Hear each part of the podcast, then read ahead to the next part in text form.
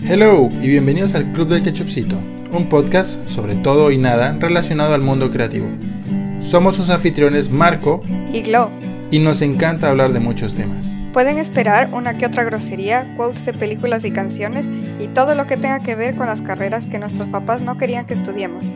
Empecemos. Hola, bienvenidos de nuevo.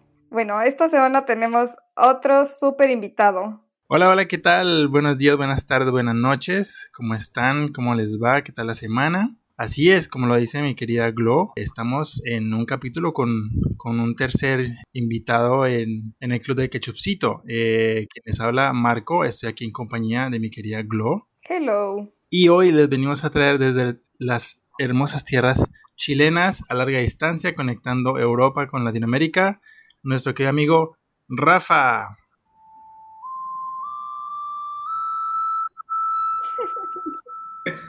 Hola, terrícolas. Hola, ¿qué tal? Muy buena intro. Muy buena intro. Rafa viene desde, como lo acaban de escuchar, eh, desde su propio podcast Heavy Mental, de, de, eso, de quién es Rafa, de todo esto vamos a hablar hoy en este episodio de El Club del Ketchupcito. Bienvenidos.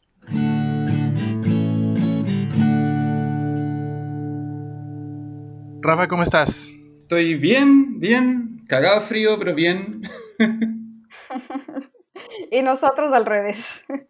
sí, mucho calor. Oh, qué envidia, Perdón, si hablo muy en chileno me avisan y me pongo en español neutro, pero a veces se me va un poco la olla hablando como yo hablo, entonces para que se me entienda. ¿Ok? vas bien hasta ahora, vas bien. Muy bien. Yo creo que todos estamos ya fascinados de escuchar a Rafa. Cualquier weá que diga, todo bien. Todo bien. Rafa, cuéntanos, eh, ¿qué haces para quienes todavía no te conocen? Eh, bueno, yo me llamo Rafa. Eh, y bueno, y entre otras cosas me dedico a la ilustración, más que nada como a la ilustración editorial.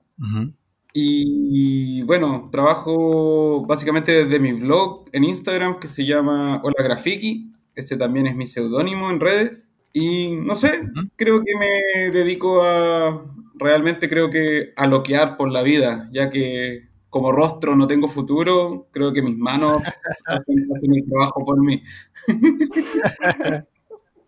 Es mejor carta de presentación. Sí, yo creo. Sí. ¿Y cómo vinimos a ver con Rafa? ¿Nos quieres contar, Glo? Bueno, a Rafa le conocimos porque fue desde el día uno la gran personalidad del máster. Así es.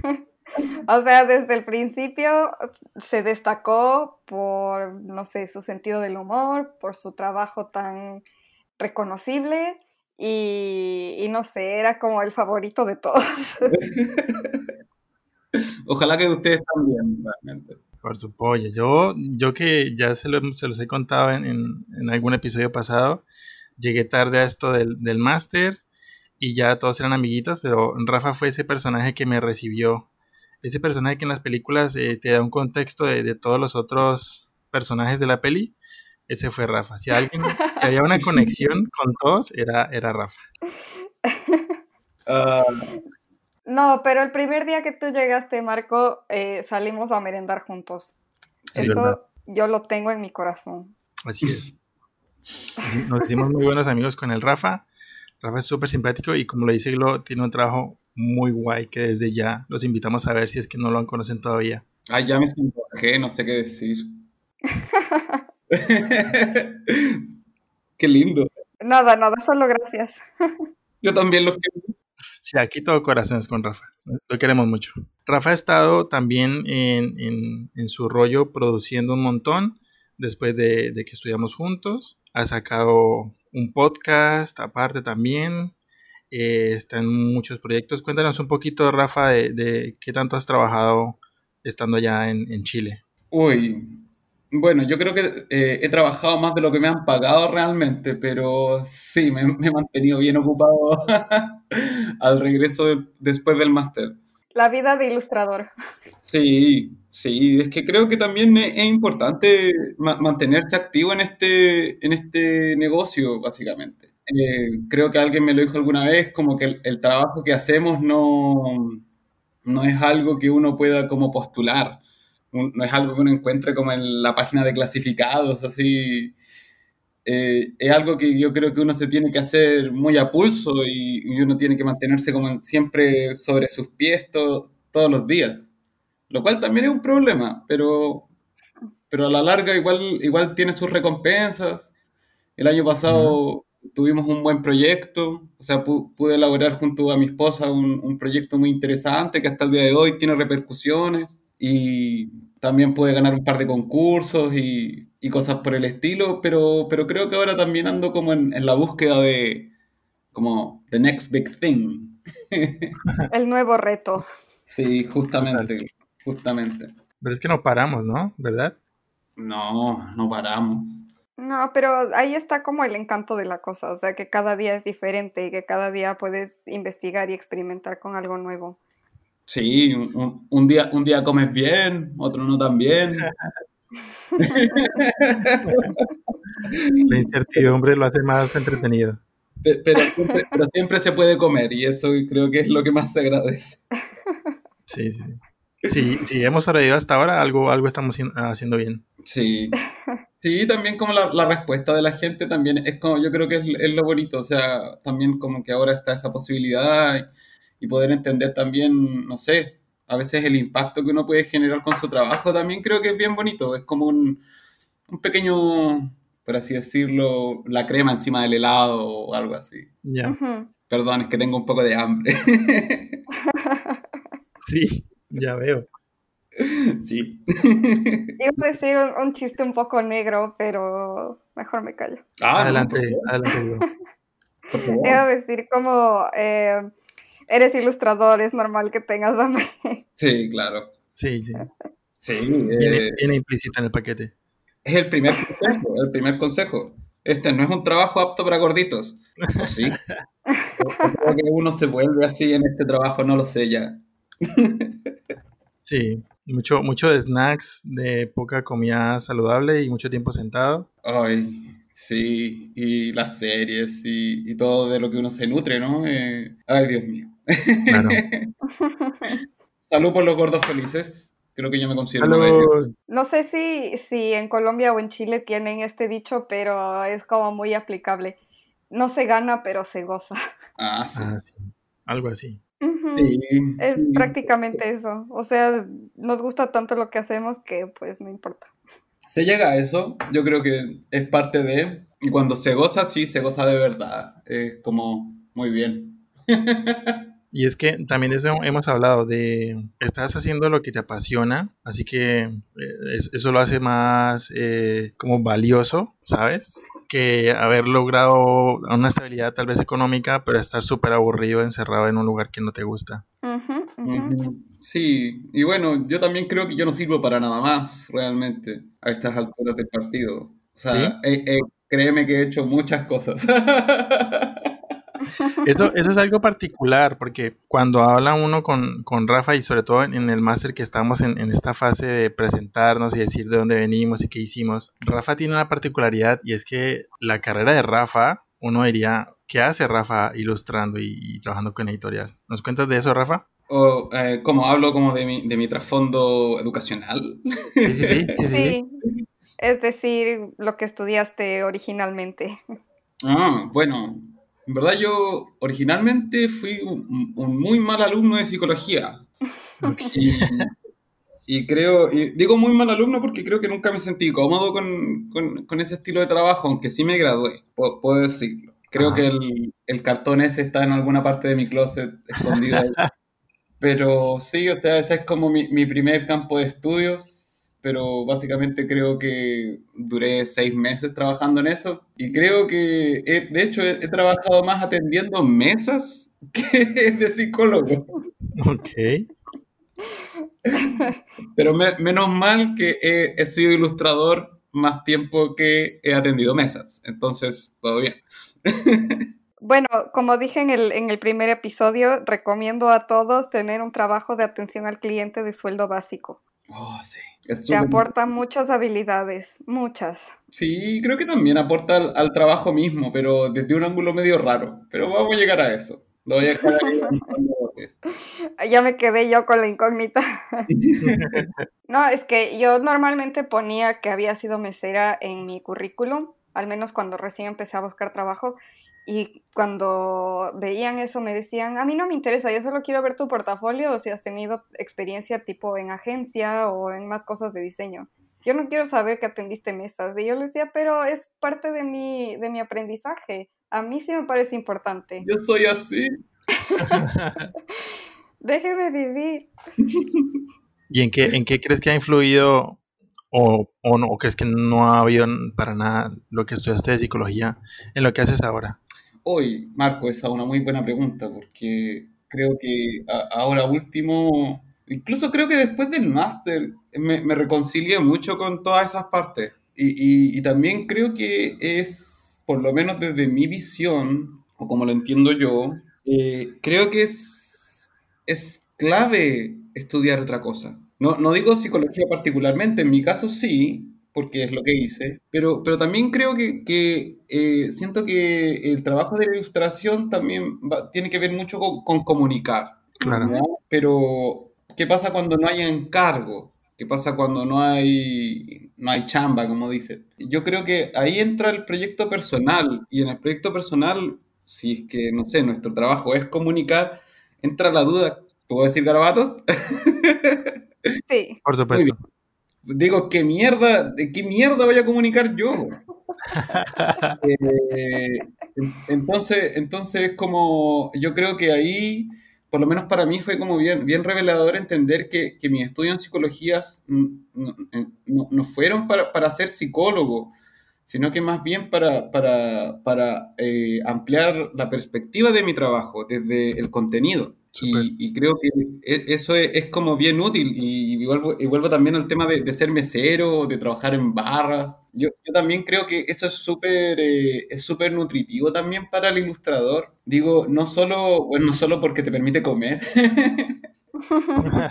eh, sino que también porque, porque también te da, además de, lo que decía la, la Glo, de, de habilidades de atención al cliente, también te nutre mucho de, la gente, te nutre mucho en historias, te nutre mucho en, situaciones, situaciones que después tú puedes replicar en, lo que haces.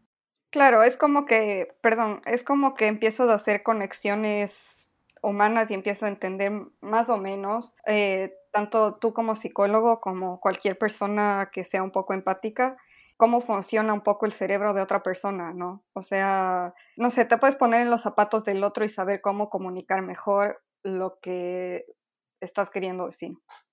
No sé si tiene sentido lo que dije, pero... Sí, sí, lo tiene, para, mí lo tiene.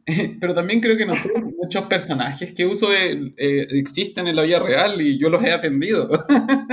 Claro. También, también. Y, y también, no sé, eh, por eso digo como, como que creo que, y es como un mensaje a los que estén trabajando, atendiendo mesas y quieran como hacer su libro o ser ilustradores, yo creo que no, no hay que urgirse por eso, o sea, hay que mantenerse haciendo, eso es clave, o sea, hay que mantenerse dibujando, hay que mantenerse imaginando, hay que mantenerse como en, la rueda de esto, pero no, yo creo que esa rueda se nutre eh, de esto otro. ¿Verdad? Y es importante, creo yo, saber estar abierto a eso para, para, para, poder eh, darle más como momentum a, la rueda de la creatividad. Total.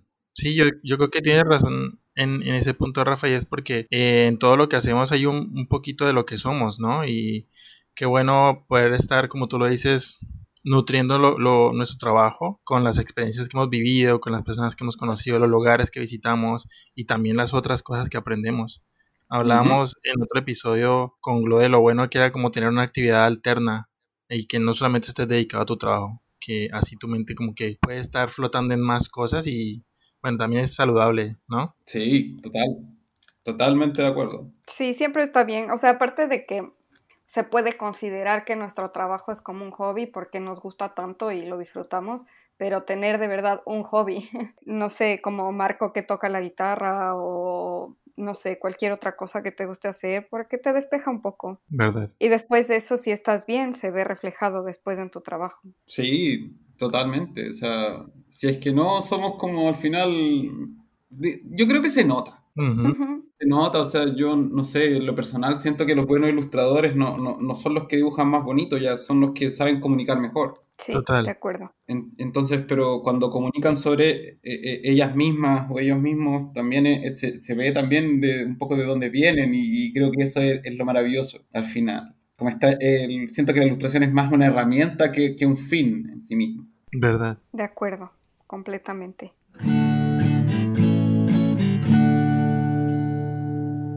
Ah, llegó Rafa.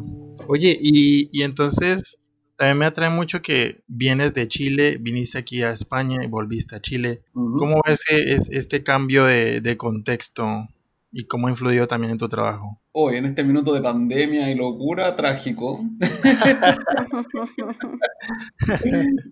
Porque creo que Chile igual eh, eh, es, un espacio curioso. A, mí, como, remitiéndome a lo que hablamos antes, me nutre mucho mi país. Digo, me, nutre mucho en ideas pero laboralmente hablando creo que es un espacio un poco estéril porque creo que, la ilustración está como todavía en, una etapa un poco eh, escueta. Inicial. Eh, no inicial, no inicial. Yo creo que en Chile hay una buena tradición gráfica, pero, pero creo que escueta en el sentido de, lo que se puede hacer con ella. ya. Ok, ok, te entiendo. Eh, digo que, que, mucha gente lo, ve, cree que si uno es ilustrador básicamente tiene que ir como a ferias de ilustración a, a, vender sus estampas, sus impresiones, sus productos, que no está mal, pero también creo que eh, el, aspecto más profesional de, este trabajo eh, eh, es un poco limitado. Y no solo por los clientes, sino que también por los mismos ilustradores que tampoco creo que tienen como a veces como la, amplitud de, poder, de poder entender hasta, hasta dónde puede llegar nuestro trabajo y también y qué cosas podemos inventar sobre, sobre el mismo. Y, y, eso para mí en España fue como la locura, o sea, bueno, cuando estábamos en clase, entender como todas las cosas que se podían hacer y, y, también un par más que no nos dijeron, pero que estaban ahí, era como, wow, o sea, esto no tiene, esto no tiene límites realmente, no, no, no. Eh, puedes, puede hacer cual, uno puede hacer cualquier cosa a través de esto. Y, es maravilloso, o sea, no, no, solo escribir libros, sino que puede explicar conceptos, como, te dije, uno puede, puede, hablar de cosas, puede hacer periodismo, puede, puede generar, no sé, uf, e, e, e, es, bonito realmente, es como, es tan amplio, pero es, como uno tiene que, meterse a escarbar mucho, siento, en Chile, para poder lograrlo así. Sí, sí, te entiendo. Yo pienso que en Ecuador está tomando muchísima fuerza ahora, como que la gente empezó a darse un poco de cuenta justamente de esto, del poder de alcance que puede tener la ilustración como trabajo o como, como tú como cliente pidiendo el servicio y le están dando muchísimo impulso ahora. Y estoy como orgullosa de esto, la verdad, porque cuando yo estaba estudiando decía, ah, sí, qué bonito, voy a hacer cuentos de niños, pero no es solo eso. Claro. Creo que el ángulo de todos, realmente. sí. Sí, ¿no? Sí. A veces, eh, claro, cuando, cuando conservas estabilidad, por ejemplo, en el campo de ilustración, pues siempre inicias con, con los muñequitos y cosas que has visto en la tele o en, o en revistillas. De eso hablamos mucho Exacto, por supuesto. Un shout out a todos los que comenzamos a ilustrar con, con Dragon Ball y puros Gokus por todas partes. yo eh, empecé con Bob Esponja. Yo, empecé con los Simpsons. Wow, oye, eso está interesante. dejo aquí una nota para un próximo episodio. Eh, está bien curioso con qué, con qué dibujo animado nos impulsamos a, a, ilustrar desde chiquis. Yo era full Goku por todas partes. ah, sí, vi, vi una foto que tú habías subido hace años de que encontraste un dibujo de Goku que habías hecho de niño y lo hiciste de nuevo. Y está chévere hacer ese tipo de ejercicio. Sí, total. De hecho, yo tengo una anécdota con eso realmente. Cuéntala, Rafita. O sea, es, como algo curioso y, y, también es, divertido porque creo que esto lo recordé hace como un mes. Que yo creo que yo estaba como en, en tercero de primaria o algo así. Año 93, compañero, para que te hagas una idea. Yo tercero de primaria fue en el 98, creo. Yo creo que también. Hace muchos, muchos años atrás. Eh, eh, yo, como te decía, empecé dibujando Los Simpsons y, teníamos una asignatura de, arte con un viejo que realmente era, un viejo de mierda. Pero eh, después cuando yo me cuando em, cuando crecí me di cuenta que este viejo de mierda era como uno de los premios nacionales de arte del país. Wow. Pero en fin, en ese entonces para mí era un viejo de mierda, porque me vio mis dibujos de, de, los Simpsons y me dijo, me dijo algo que creo que no, no, no puedo sacarme, nunca puede sacarme de la cabeza, que me dijo, esto está bien, pero no es tuyo. ¡Wow! ¡Qué fuerte! Y, te digo, yo estoy, no sé qué edad uno tiene en tercero de primaria, uno debe tener cuánto, unos ocho años, unos ocho, sí, más o menos. Y era como, oh, ¿qué, qué esto? Sí, porque esto, esto no es tuyo, esto tú lo viste en otro lugar. Plagio. Y me dijo, tú tenés que preocuparte de, de hacer cosas tuyas. Y eso, eso años después agarró sentido para mí, pero, pero en ese minuto yo encontraba viejo de mierda, ¿por qué no te gusta mi arte? sí, yo creo que hubiera, lo hubiera tomado de la misma manera si me lo hubieran dicho cuando estaba pequeño. Competencia de quién es peor, la profesora de química de Marco o el profesor de arte de, del Rafa. Ay, no. No, hay, historias más terribles. Este viejo todavía como, que ha probado un poco la violencia en el aula, así que yo creo que... Wow. Madre mía, los profesores antes. Eh, nota, si no saben de, de, la profe de química, vayan al episodio 1 y se enteran de la historia. Pero bueno, nada, eso, eso es una buena es una buena entrada al, al, tema en sí de, de, este capítulo, porque fíjate que eh, estamos hablando de qué cosas empezaron como a influenciar sobre nuestro trabajo hablando gráficamente, ¿no? Y de allá hasta el día de hoy, pues Rafa tiene algo que todos llamarían un estilo muy marcado, ¿verdad? ¿Cómo crees tú, Rafa, que, que han seguido las influencias desde aquel Rafita de, de 8 eh, regañado por andar haciendo hijos de los Simpsons hasta el día de hoy? ¿Cómo ves esto de evolucionar y buscar un estilo o no lo buscabas? ¿Tú cómo, cómo lo percibes? Ay, es como, es como, como tan rara esa pregunta, Marco, o sea, voy a tratar de, contestarla de la mejor manera posible. Eh, eh, yo creo que, que, que verdad, eh, también me, me, voy, a voy a empezar con algo que no, no recuerdo quién me dijo esto realmente. Quizás me lo dije yo del futuro, a lo Dark. Pero, Aguante Dark. No sé quién me dijo esto, o, si lo leí, no, no sabría. Si es que alguien que escucha esto sabe quién dijo esto, eh, me puede decir, y si no, la frase es mía. Quiero que eso se sepa. Em, digo que, yo escuché o, en mi mente apareció este concepto de que el estilo eh, no, es nada más que la mezcla de las influencias más los errores que uno tiene copiándolas. Creo que, que, de ahí nace como una tercera cosa que es el estilo. Sí, tiene, no es que he escuchado exactamente igual, pero tiene todo el sentido del mundo. O sea, porque ya sabemos que todo está hecho y no te estás inventando nada nuevo, pero se trata de, de reinventar y de adaptar las cosas que estás viendo a tu alrededor a lo que tú estás haciendo. Así es, y, es súper interesante, eh, porque, también, porque también digo que, eh, digo que en, esa pequeña frase también yo, yo siento que, que, las cosas que hago o como las hago, y, y me da risa también porque cada cierto tiempo trato de variar el estilo gráfico o por las cosas que voy viendo y que voy aprendiendo, pero la gente sigue reconociendo que son mías. Entonces, creo que mi concepto de, de influencias también eh, va más allá de las cosas que veo, sino que va, va, mucho también de mi influencia. De hecho, me da risa porque mis mayores influencias no, no, no son, no son gráficas, sino que son musicales, realmente. Creo que, que, siempre tengo la idea de que me gustaría dibujar algo como esto suena. E, es como un, ah. concepto que, que, que, lo tengo como un poco apernado en la cabeza, como que, oh, esta canción me gusta mucho.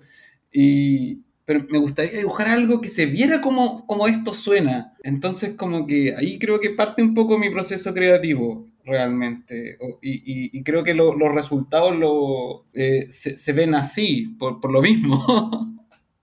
Bueno, también hay, influencias gráficas, claramente. Soy, soy muy fanático también de, de, de, lo antiguo, de, las gráficas un poco más. Creo que me gustan mucho los 60, los 70. También. También yo soy como muy, muy fanático de, la animación, no solo del anime, sino que creo que de la animación en general. Consumo mucha animación, demasiada, creo yo, para un hombre de 36 años.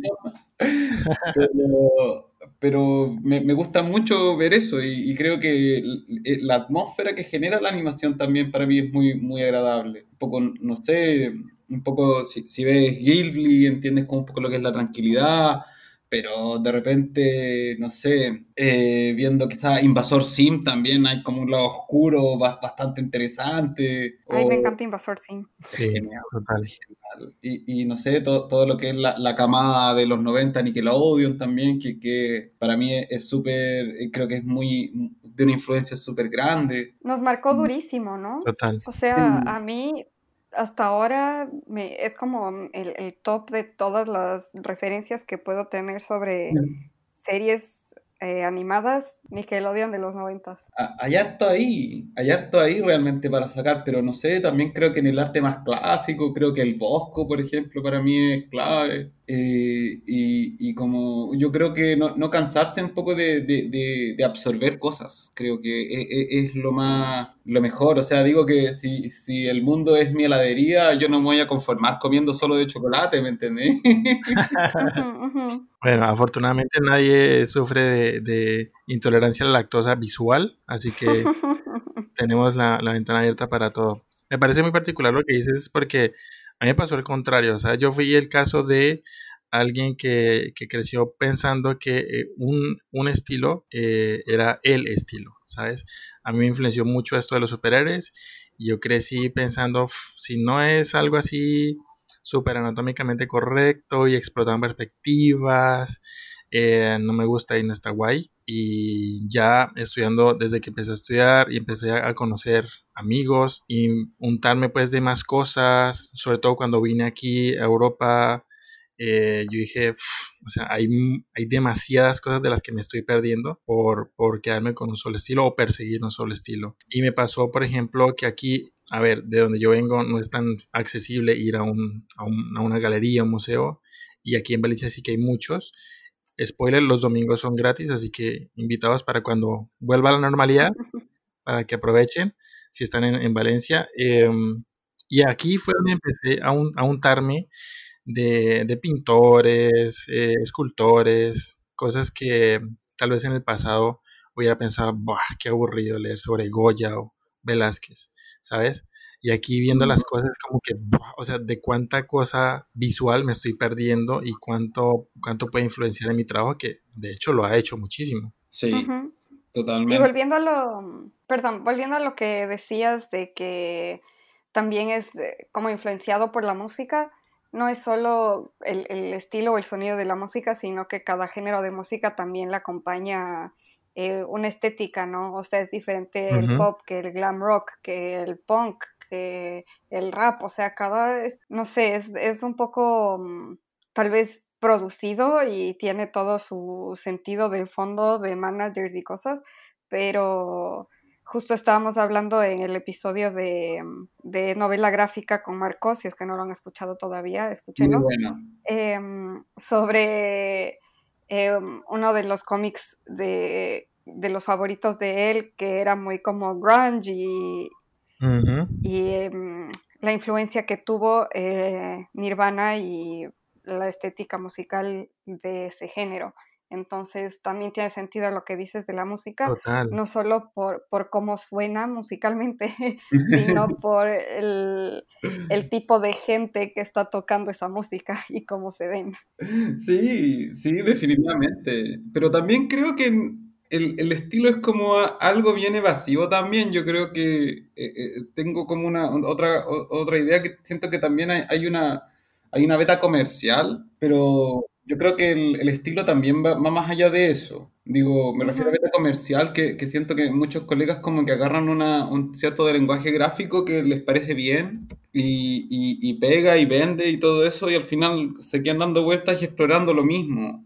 Yo, yo, siento que en mi caso no es así, o sea, no condeno eso, pero también creo que es importante que, que la gente que escuche, que está como en este debate de tengo un estilo, lo quiero encontrar, va a salir y, y, cuál Pokémon va a tener que evolucionar en algún minuto, si no, si no eh, eh, uno, no sé, en mi caso yo no, no sé si me gustaría hacer toda la vida lo mismo. ¿Verdad? Pero, pero ese soy yo, o sea Sé, sé, que hay más gente así, pero también entiendo que hay gente que, encuentra su, su, espacio, su nicho, se queda ahí y, y lo explota, y algunos lo explotan súper bien, otros eh, debatiblemente bien, pero creo que, que es importante que, que no, no, es, eh, no, no es tan importante encontrarlo, sino que buscarlo. Ahí está la gracia. Pero es lo que dices que igual si haces algo diferente, se nota que lo hiciste tú. Sí. O cuando tratas de hacer algo diferente, igual se nota que lo hiciste tú. Es como que de todas maneras le estás poniendo, aunque suene super cursi, tu, tu corazón a lo que haces, ¿no? O sea, y, y se nota la, la, mano que tienes. Están un poco gorditas, pero gracias, sí. no, no, no quedarse con la idea de que el estilo es simplemente como está resuelto en el papel sino que, o en, el, o en la pantalla, sino que también yo creo que el estilo va también a cómo uno piensa el concepto, cómo uno lo, lo va bailando, desde dónde empieza, cómo se documenta. Todo eso también es parte del estilo, no es solo que yo haga una cara y, no sé, voy a poner ojos de punto o voy a poner ojos super kawaii. Eso es, creo que es eh, un, un, una lección, pero creo que el claro. estilo es como algo es más grande todavía, más amplio. Me hiciste, ahora con lo que contás, me hiciste recordar una frase, a ver, la parafraseo porque no sé exactamente cómo va ni quién la dijo, pero... Igual aquí los dos inventándose, eh, quotes de personas que no existen. Eh, la frase decía que un, un artista pasa la mitad de su vida buscando un estilo y la otra mitad tratando de olvidarlo. Y tiene un poco de sentido en el plan de que sí es cierto que tenemos una parte en la que vamos aprendiendo y que tenemos como a veces idealizamos ciertas cosas, ciertos referentes y vamos muy a por ello. Y ya luego cuando empezamos a, cuando como llegamos a un top o cuando empezamos a conocer más cosas, como que empezamos esa búsqueda también de, bueno, ¿qué más le puedo agregar a lo que hago o por qué otro camino me puedo ir? Y por eso me hiciste recordar esa frase. Y es porque yo también la, la viví. Por mucho tiempo estuve muy enfocado en, en, en, ser un ilustrador para cómics. Yo me veía ya ilustrando en DC o en Marvel o donde fuera. Llegarás, llegarás. Y bueno, pero es que imagínate que a mitad de camino, yendo a DC y, y Marvel, a mitad de camino encontré otras cosas. Y ahora estoy, imagínate, trabajando con una empresa que tiene que ver con el sector textil. Y yo yo jamás me imaginé que por medio de superhéroes, realismo y todas las cosas que me gustan, fuera yo a terminar trabajando en este rollo. Y es que, claro, o sea, la vida te da sorpresas, sorpresas te da la vida. Es porque no quedaste en ello. Exacto. Sí, y, y, y, la verdad es que fue muy favorable. O sea, he logrado esto gracias a, a que me abría más cosas y empecé a probar por aquí, ver más autores, ver, ver colegas. Eh, la, experiencia, de nuevo, volviendo al máster, la experiencia de conocerlos a ustedes y todos los compañeros que tuvimos, que teníamos muchos estilos y muchas influencias diferentes, eh, eso la verdad es que a mí me, me, inyectó muchas otras cosas que aprender y sobre, sobre el trabajo que, que hago hoy en día, de verdad sí que dejó huella, digámoslo así. Es que sí, también volviendo a lo de juntar a los artistas eh, preferidos y no sé qué, es igual eh, observar lo que otros hacen y con qué te identificas. Uh -huh. Así es. Entonces, no sé, es como analizas lo que te gusta de cada uno y, y lo adaptas a tu propia forma. Y robas, experimentas. Roba, loco. Claro que robas. Somos unos descarados ladrones. Sí, sí, sí pero... Hay que saber robar. Sí, pero no hay que robarse, no hay que robárselo todo, no hay que ser político, hay que ser, eh, hay que ser como, como estos, estos, ladrones como bien, bien elegantes, que no van por todo el tesoro, sino que van por la, la mejor gema que hay ahí. Total. Uh -huh. Y esa es la que más vale. Sí, y justo como estábamos hablando antes, es por eso que te buscan, no es que te buscan porque dicen, ah, es alguien que dibuja ahí más o menos y puede adaptarse a lo que tú quieras, y no que te buscan específicamente por el estilo que tú tienes y por cómo eres tú. Así es. Y en algunos casos porque cobras barato. También, también. No hay que engañarnos. Pero eventualmente te das tu fama y es, hopefully empiezas a, a cobrar mejor. Sí, ahí de repente llegan los chequesotes. Yo es que, es que estuve por esos lados también. Yo ah, cuando empecé a trabajar, eh, sí que fui muy mercenario. Yo eh, muy de, de qué estás buscando, lo puedo hacer yo también. Venga, ¿sabes? Pero sí que es cierto que a, medida que fui avanzando, el estar trabajando para otras cosas, de cada, de cada extremo al que me enviaban, eh, me, me, quedaba algo. Estoy haciendo ilustración infantil, estoy haciendo mm, señalética, estoy haciendo marca y a todo yo le sé que sí porque pues eh, hambre, ¿no? Y la maldita hambre. Claro, pero a medida que vas avanzando como profesional, sí que vas encontrando cosas con las que te quedas. Y, esta analogía que dice Rafa de buscar la, la, joya más preciosa, sí que es, es, verdad, porque mucho de lo que, de lo que se queda en nosotros es, vale, es este, este, eh, esta característica en especial que veo de esta referencia, de este autor, de lo que sea, va muy bien con lo que yo hago. Y lo voy sumando voy haciendo como mi propio tesoro, mi propia colección de, de cosas valiosas y yo creo que eso, eso va formando lo, lo que los demás van considerando como, como otro estilo propio. Justamente. Yo quiero llegar a ese punto, por favor, enséñenme. Creo que eh, la, la, palabra clave ha sido, eh, y no es porque yo sea un gordo, es nada más porque el hambre es la clave, o sea, pero no el hambre de la comida, sino que yo creo que el hambre de, de conocer, de descubrir, porque yo, yo siento que, que, que, mucha gente siente que, que, decidirse por hacer ilustrador es salir del área de confort.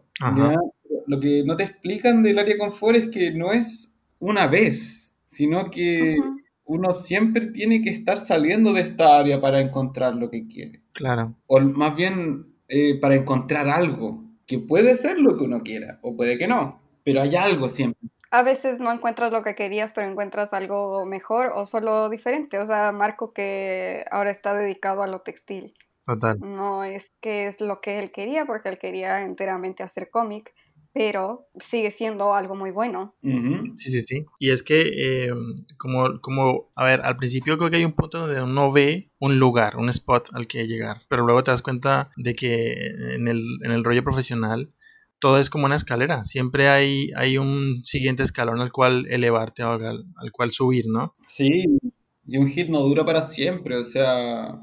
Claro. tiene que estar haciendo las cosas y siempre tiene que estar buscando. Y no por un tema de competencia, sino que por un tema, yo creo que de desarrollo personal. Y llegará, llegará. Es como imposible que no llegue si uno está, todo, está enfocado en ello.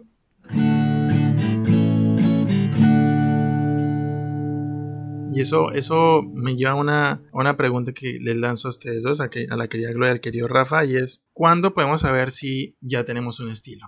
Nunca. Mm, ¿Cuándo? Eh, yo creo que hay hitos del estilo sí. Yo, o sea, yo, yo creo que, que, quizás siempre, yo como te dije, siempre creo que va a evolucionar, pero creo que hay temporadas. Creo que hay temporadas y creo que cuando uno ya entiende que no, no tiene que estar revisando los referentes, sino que más bien las cosas ya te salen de una forma natural y tu primer impulso es hacerlas así, yo creo que ahí llegaste como a un hito del estilo. Mm. Cuando digo nunca es como igual de broma, es decir... tranquila. Tú ya, sabes que, que, en lo que te sientes cómodo y lo que puedes replicar fácilmente y, y lo haces, ¿no? Sí, claro. Eh, sí, es más o menos lo que dice Rafa, cuando las cosas ya te salen como naturalmente y no tienes que estar, no sé, revisando, pidiendo ayuda o así. Yo creo que en en eso es bueno como remitirse como a, los maestros quizás y, ver, por ejemplo, el, trabajo de Picasso. Picasso tiene hitos de estilo. Y de hecho se llaman como, como su época, como creo que es su época azul, su época rosa o eh, la época abstracta. Y, y, estos son hitos del estilo de Picasso. Pero uno se va dando cuenta que, el, que uno, por así decirlo, ya se, se da vuelta en este, en este, en este sistema. Y yo creo que cuando ya esto está, por así decirlo, ya súper integrado es cuando nace el hambre de nuevo. Claro. De la búsqueda. Y, el hito ya se pone añejo y uno siente que no, este no es mi estilo, esto no me representa. Es como, a ver, todos fuimos adolescentes. Yo cuando era adolescente estaba convencido de que el mundo era de una forma. y después tuve 20 y estaba convencido de que yo era un estúpido cuando era un adolescente y que el mundo era de otra forma. Y uh, después tuve 30 y me di cuenta que yo realmente a los 20 y cuando era un adolescente era un pendejo. y, y, y, ahora tengo 36 y me doy cuenta que mi yo de 30 también sigue con sus pendejismos. Entonces como... Eh, es como este, creo que en la vida misma tam también uno es así, o sea, no sé, no, no sé si todos eh, seguimos como en, en, la misma onda de, de, la adolescencia realmente, o sea, no, no creo que seamos, no sé, o sea, no, na, nada de malo con la música de esa época, pero no, no sé si alguien sigue como delineándose los ojos y poniéndose estas mangas a rayas y, y, y estos peinados medio estrafalarios, o sea, si hay gente que sí, todo mi apoyo y amor. Una, una, nota, para la fecha en que estamos grabando esto, eh, hace una semana dieron noticia que volvió Kudai, una representativa banda chilena. Sí, lo vi, de, lo vi. A la hora del estreno. Vómitos en mi reacción. Los amo.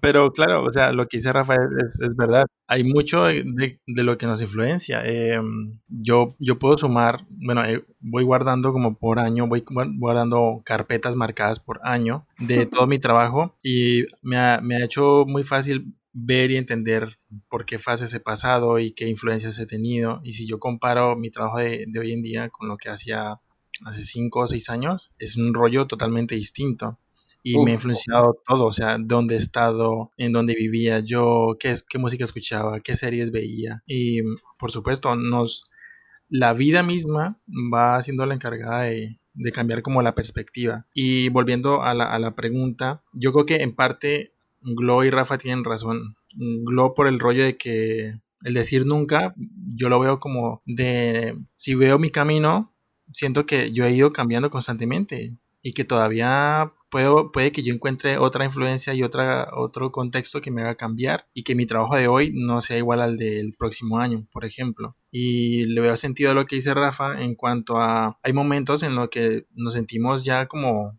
como con una cancha, ¿no? Como que ya tenemos un respaldo, un background para actuar, para trabajar, para responder y saber con qué con qué vamos a, yo qué sé, a responder a, a, un, a, un, cliente, a un trabajo determinado y, y, también hay personas que nos buscan por lo que hacemos, ¿no? Y yo creo que eso también es señal de que, de que hay un estilo. Cuando empieza la gente a buscarte por lo que tú haces netamente y no preguntándote para ver si puedes hacer algo como tal persona o, o tal referente. Uh -huh. Uh -huh.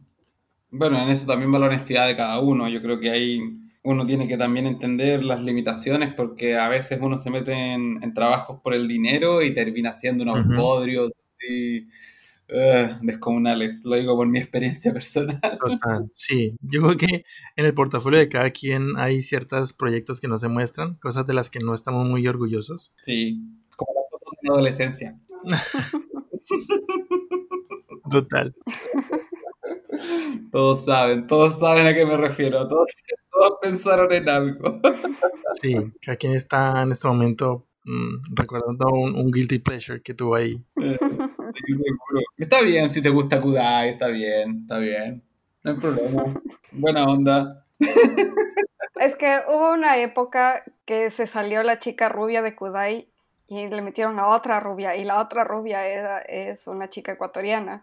Entonces Ay, sí. era como que, oh, wow, al fin hay una ecuatoriana en una banda que es conocida, al menos en toda Latinoamérica. ¿Era así de grande Kudai afuera? Dios mío. Sí, claro. Kudai, aunque no lo crea Rafa, fue un gran representante de la música chilena en esa época. Oh, Dios mío, yo creo que en esa época estaba fumando demasiada marihuana, hermano. O sea, creo que estaba realmente en otra galaxia mientras eso ocurría. Total, pero sí, increíblemente. Y y que esas, esas bandas antiguas vuelvan, hasta eso va a influenciar a, a muchos de nosotros. Sí, espérate, cuando seamos viejos se viene el Bad Bunny Reunion Tour sí, sí, hasta yo imagino que eso va a pasar. Em, que, ¿Cómo le decía el abuelo, el abuelo Simpson? Que me pasó a mí y te va a pasar a ti o algo así. Yo tenía onda y creí que era la onda, pero después ya no fue la onda y lo mismo te va a pasar a ti. es muy real, es muy real. Es real, el abuelo lo sabía y nosotros no lo escuchamos nos, nos, pasa y nos va a pasar y les pasará a las próximas generaciones. Y además de estar nosotros así en la reunión saltando y después nos da un paro cardíaco. Sí. Habrá gente que se va a avergonzar en el futuro de, yo qué sé, escuchar a J Balvin o Bad Bunny. Ay, sí, o quién sabe. Bob Dylan lleva 70 años vigente.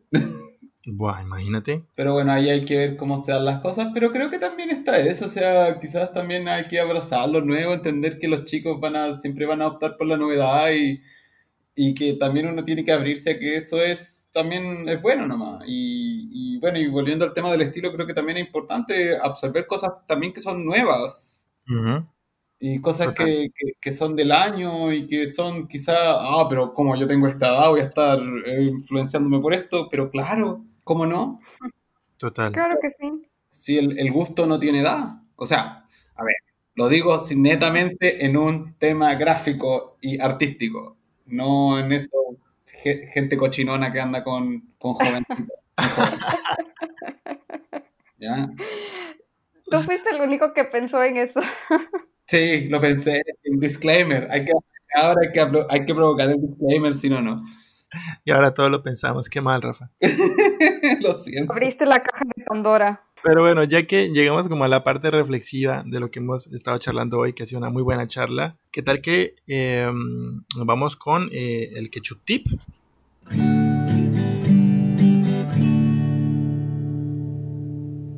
El ketchup tip, ay, nos faltó con la Paula el ketchup tip o no.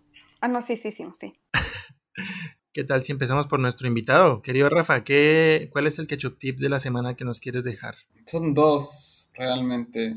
Creo que el primero es nunca cerrarse a aprender. O sea, ¿a qué me refiero con esto? A que nunca den las cosas por sentadas ni, y nunca se conformen con, con, lo que está pasando. Y también eh, es normal estar perdido. Es muy normal. Y, y cuando eso pasa es cuando uno encuentra lo que está buscando. Muy bien. Qué bien.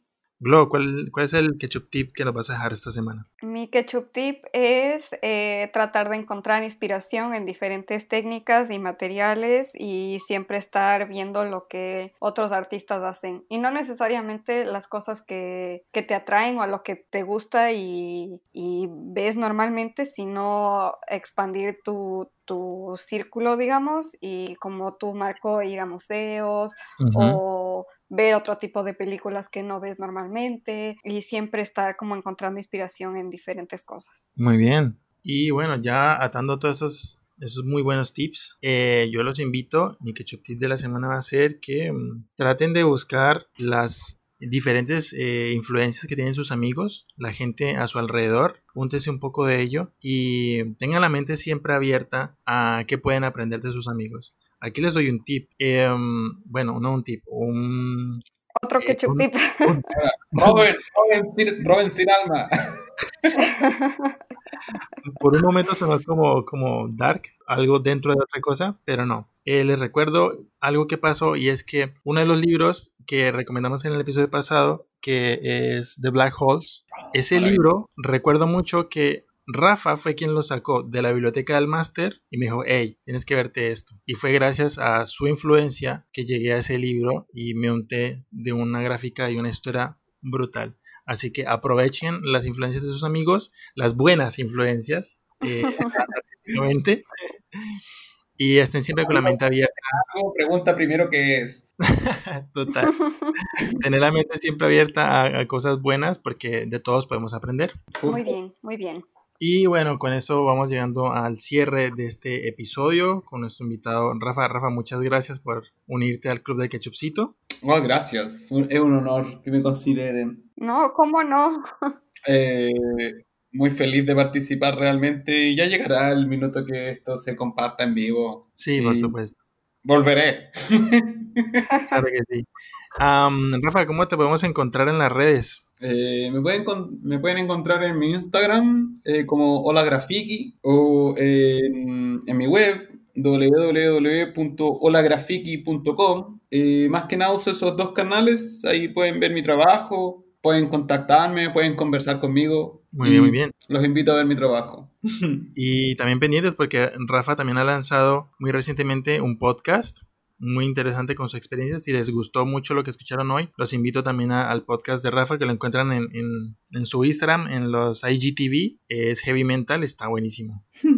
Gracias. Volverá también. Glo, ¿cómo te encontramos en las redes? Eh, a mí me pueden encontrar como en Instagram específicamente como glow.designs.things o como glow letters. Muy bien. Y a mí me pueden encontrar como arroba marcofer, solo cambian la A por una X en todas las redes y encuentran eh, cosas sobre mi trabajo. También nos pueden seguir a nosotros en Instagram como Ketchupcito Club y en Facebook como el Club del Ketchupcito. Y nos pueden escuchar en YouTube, Spotify y Apple Podcasts. Así es. No se les olvide, estamos en Instagram, en Facebook y pueden escuchar nuestros episodios en todas las plataformas de streaming populares, Spotify, Apple Podcasts y YouTube, lo recuerdo ahí. Eh, eso ha sido por hoy todo el episodio. Eh, esperamos lo hayan disfrutado. Esperamos haber sido muy buena compañía. Muchas gracias por escucharnos. Recuerden recomendar este podcast con más amigos para que este club del Ketchupcito se vuelva un club con muchos miembros en todas partes. Y esperamos que tengan una estupenda semana. De donde quiera que nos escuchen. Y sigan mirando al cielo.